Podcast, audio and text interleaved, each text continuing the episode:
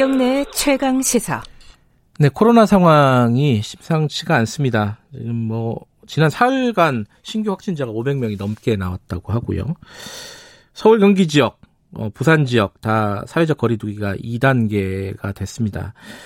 어, 지금 상황을 이재갑 한림대 강남성심병원 감염내과 교수님과 얘기 좀 나눠보겠습니다. 이재갑 교수님 안녕하세요. 네, 안녕하세요. 네, 어, 지금이 지난 2월에 대구 경북 신천지 사태라고 뭐 보통 얘기하는 그때보다 더 위험하다. 이건 좀 과장된 말인가요? 왜, 왜 그렇게 판단하는 거예요? 그거는?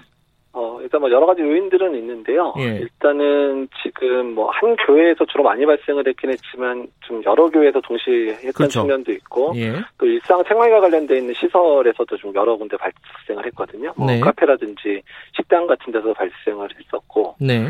또한 최근에 발병 환자들이 이제 교회랑 관련되다 보니까 고령 환자들이 좀 많거든요. 음, 그러니까 신천지 때는 주로 20대 감염들이 많아서 그러니까 사망률이 높을 상황은 아닌데 네. 지금 한 3분의 1 정도가 60대 이상의 고령 이어서 음, 일단은 이런 치명률이 높아질 수 있는 그런 상황들이어서 네. 의료 체계에 상당한 부담을 줄 수 있는 그런 상황이고 환자의 네. 치료에 좀 더 전념해야 되는 상황이라 그런 여러 음. 가지 복합적인 요소들 때문에 위험하다고 얘기를 하고 있습니다. 음. 근데 지금 이제 대구 경북이 아니라 지금은 수도권이잖아요, 핵심이. 네, 예. 이 수도권이라는 부분이 더 위험하다 이렇게 판단할 수 있는 부분인가요? 예, 그것도 맞습니다. 이제 수도권 인구가 대구 인구의 거의 뭐 7, 8배 되잖아요. 네. 그래서 인구가 많은 것뿐만 아니라 그다음에 서울과 지방에서의 그런 네트워크들이 많이 돼 있기 때문에 음. 아마 최근 발병 패턴 보시면 알겠지만 금요일까지만 해도 금요일 토요일만 해도 서울 경기에서 주로 환자 발생했는데 네. 어제부터 지방에서 환자들 늘어나는 패턴 보이잖아요. 음흠. 그러니까 이미 서울의 수도권의 발병 자체가 지방 그러니까 지자체 발병에도 영향을 이미 주고 있다는 거기 때문에요. 네. 그래서 이제 이런 부분들도 복합적으로 생각을 해보면 전국 단위 유행도 언제든 가능하다 이렇게 볼 수 있는 거죠. 근데 한때는 이제 교회 이제 집단적인 대규모 예배라든가 이런 것들을 서로 뭐 자제하고 금지하고 이래가지고 좀 잘좀 관리되는가 싶었는데 어디서 구멍이 생긴 거예요, 이게? 어 일단 이제 뭐 경기도에서 발생했던 교회 같은 경우는 이제 예배 인원도 조금 조금씩 늘려갔던 것 같고 성가대가 이제 마스크 착용 안 했기 아. 때문에 성가대 중심으로 이제 확진이 확산되는 예. 상황이었고 예. 그 다음에 이제 사랑제일교회 같은 경우는 최근에 비가 많이 왔잖아요. 예. 그래서 이제 예배 인원의 반은 실내에서 드리고 반은 원래 밖에서 드렸었다고 하더라고요. 아하. 근데 이제 비가 많이 오니까 밖에서 못 드리니까 그분들이 다 이제 실내로 들어왔는데 일부 분들은 마스크 착용도 잘 안 됐던 것 같고 뭐 예. 이런 것들이 복합적 작용하면서 실내에서의 그런 아주 대규모 확진 상황이 만들어진 걸 생각이 됩니다. 음, 아주 작은 차이들이 결국은 누적돼서 이렇게 폭발적인 어떤 증가세를 보이는 거 보이는군요.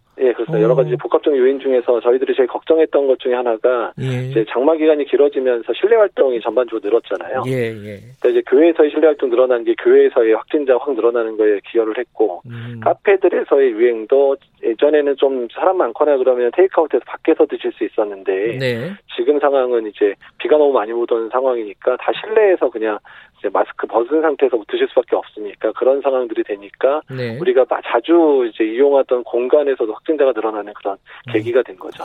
자, 이 어찌됐든, 어, 이, 이 상황은 벌어졌고, 이 부분을 이제 어떻게 관리해 나가냐의 문제인데, 첫 번째는 이 감염자들 추적을 해야 되잖아요. 네. 동선이라든가 예. 이런 부 이게 좀 제대로 협조라든가 이런 게 진행이 되고 있습니까? 교회에서? 이제 그게 좀 제일 문제인데요. 그러니까 예. 일부 뭐 언론 보도 내용 보게 되면 약간 좀 이제 이런 검사를 하게 하는 걸 방해한다든지 네. 아니면 이제 15일에 집회 참여를 종용한다든지 이런 음. 내용들도 좀 공개가 되는 것 같아서 네. 일단은 좀 조직적으로 전반적으로 이런 이제 그 역학조사에 동참한다든지 검사에 동참하는 것들이 잘 이루어지는 게 아닌가라는 의심하는 음. 상황들이 벌어지는 게 상당히 우려스럽습니다. 예. 그래서 뭐 신천지 때도 초반에는 되게 저항이 심했고 이랬는데 맞아요. 어느 정도 예. 시간 지나면 다들 이제 수능해 주시면서 검사를 해 주셨잖아요. 예. 근데 아직까지 지금 이쪽 교회들이 뭐 말은 뭐 하겠다고 얘기를 하는데 음. 지금 연락이 안 되는 분도 수두룩한 데다가 음. 일부 연락처는 잘못 전달된 것도 있는 상황이어서 네. 그래서 조기에 그분들이 진단 체계로 들어와야지 되는 상황인데 그게 늦어지는 게 상당히 음. 안타깝고 또 대부분 노령분들이어서 진단이 음. 늦어지게 되면 그만큼이나 훨씬 위험한 상황에 놓이기가 음. 쉽거든요. 예. 그런 부분도 걱정이 되고 있습니다. 그리고 또 하나가 이제 환자들이 많이 발생하게 되면 병상 문제라든가 의료진 문제가 있을 텐데 네. 이거는 수도권에서 지금 어, 넉넉한 상황입니까? 어때요? 어, 그 최근 한 3일 사이 500명 증가했잖아요. 예. 그러니까 수도권, 뭐 서울도 그렇고 경기도권도 그렇고 지금대로 환자가 계속 두 배로 늘어나는 상황으로 봐서 만약에 뭐 4, 500명 단위로 발생하다 아니면 2, 300명 단위로 일주일 이상만 발생해도 지금 한 1000명에서 2000명 이상이 발생할 수 있는 네. 상황이잖아요. 네. 그러면은 이번 주 한 수요일 목요일 되면 병실 모자랄 가능성이 높습니다. 음, 병실이 모자랄 가능성. 그 며칠 안, 네. 안 남았네요, 그러면은. 예, 왜냐면 지금 이제 숫자가 이제 오늘 내일부터 줄어들기 음. 시작하면 어떻게 버틸 수 있는데요. 예. 지금 뭐 하루에 거의 두 배씩 계속 올라가고 있었잖아요. 예. 그래서 지금 상황이 계속 유지가 된다 그러면 지금 서울이 한 700개 정도 여유가 있다고 들었고 경기도는 예. 지금 많이 이미 부족 상태 아니느냐는 음. 얘기가 나오기 시작하거든요. 예. 대책이 좀 있어요, 또- 그러면?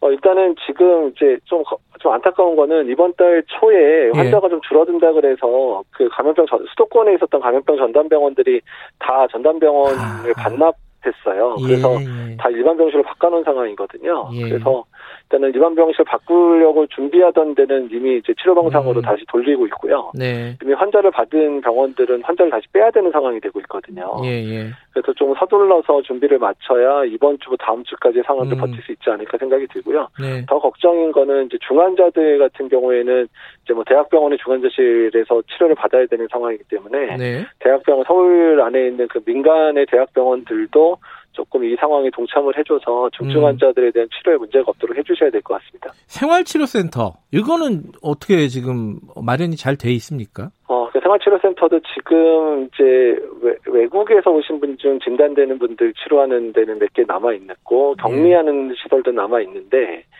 지금 서울 같은 경우는 이미 닫았, 닫았다고 얘기를 들었고 그래서 다시 이제 오픈하려고 하는 것 같고 음. 경기도는 그나마 남겨놨는데 지금 병상 확보 문제 때문에 경증 환자를 바로바로 입원시키고 있어서 네. 지금 생활치료센터도 거의 이제 바닥이 난다 그래요 경기도 쪽은 예, 예.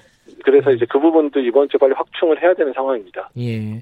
또 하나 걱정이요. 지금 21일부터 전공의들, 대학병원 전공의들이 네. 업무 중단한다고 하고, 어, 네. 의사협회 2차 총파업 이 예고가 돼 있는데, 이게 이 지금 상황하고 맞물리면서 좀 걱정하는 분들이 많겠습니다. 이게 좀 어떤 의료진 공백이라든가 이런 우려는 없, 없는 상황인가요, 지금? 어, 사실은 뭐 이제 전공의들이 빠져나가기 시작하면 선별 진료나 확진자 진료에도 영향을 줄 수밖에 없는 상황이 음. 되고요. 네. 특히 대학병원이나 종합병원급에서 네. 그리고 그다음에 이제 그 의사 선생님들 이제 정총 파업을 하게 되면 외래 진료들이 많이 막히게 되면 또 대학병원이나 종합병원에 환자들이 몰리게 되니까 네. 이제 대학병원, 종합병원에 남아서 어쩔 수 없이 진료를 해야 되는 그런 사람들에게 진료료 등이 확 늘어날 수 있는 문제들이 있거든요. 네. 그래서 지금 차원에서는 정부도 좀 한 발짝 좀 물러나 주셔야 될 상황으로 생각이 되고요. 음, 그좀 네. 의사들이 좀 고민 좀 생각할 수 있게끔 하고 좀 네. 받아들일 만한 조건들을 내기 위해서 필요할 것 같고 의사협회나 전공협의회도 지금의 상황이 엄중하기 때문에 이 부분에 네. 있어서는 어, 양쪽에서 한 발짝씩만 좀 물러나서 조금만 냉각기를 좀 가져주시면 어떨까 생각이 듭니다. 음, 좀 냉각기를 가지고 지금 사태에 집중하는 게 필요하다. 예, 네, 맞습니다. 지금 보면 의료진들 되겠고요. 이미 지쳐 있는데 예. 그런 진료료 등이 올라가게 되면 다른 업무 로 등이 더 강화가 되면 네. 사실 선별 진료에 있는 분이나 확진돼 진료하고 있는 분들이 그냥 근근히 음. 버티고 있었는데 이제 완전히 뭐 거의 쓰러질 가능성이 높은 상황이 생길 수도 있거든요. 예. 지금 사회적 거리두기 2단계로 격상을 했잖아요. 서울, 경기하고 네네. 부산인데 이거 3단계 수도권은 특히 3단계로 올려야 된다고 이재욱 교수님이 말씀하셨더라고요. 이거는 예, 어떤 뭐- 필요해서 예. 네, 일단은 지금 오늘 내일의 상황들이 중요하긴 한데 확진자 수가 늘어나게 되면 전반적인 그런 정책이나 이런 부분들 에 대해서 조율도 필요한 상태가 되고요. 네. 그다음에 지금 상황에서 지역사회 내로 확산이 되기 시작하면 네. 이제 지금 역학조사로 충분히 이제 막을 수 있는 상황이 아니기 때문에 네. 국민들께서 자발적으로 이제 이제 사회적 거리두기를 하셔야 되는 것뿐만 아니라 고위험 시설이나 이런 부분들에 대해서 더 신경 쓰지 않게 되는 상황을 만들어야 되거든요. 네. 근데 다만 아쉬운 거는 2단계를 격상시켰지만 지금 1단계랑 달라진 게 거의 없는 상황이에요. 음, 네. 왜냐하면 2단계에서 고위험 시설에 대해서 워낙에 이제 집합 금지 명령을 내리도록 돼 있었고 집회와 관련해서도 이제 네. 집합 금지를 내려야 되는데 지금 그- 지금 그거를 권장한다 정도로만 음. 해놓은 상황이 1단계랑 차이가 없거든요. 네. 그러니까 행정력의 변화에 전혀 차이가 없는 상황이라 지금 2단계를 제대로 강하게 하든지 아니면 3단계로 좀 음. 단기간에만 3단계로 올려서 강하게 알겠습니다. 이제 수도권 지역들을 조, 조절하는 게 중요하지 않은 생각이 듭니다. 여기까지 듣겠습니다. 고맙습니다. 네, 감사합니다. 이재갑 교수였습니다. 김경래 최강기사 오늘 여기까지고요. 내일 아침 7시 20분에 다시 돌아오겠습니다.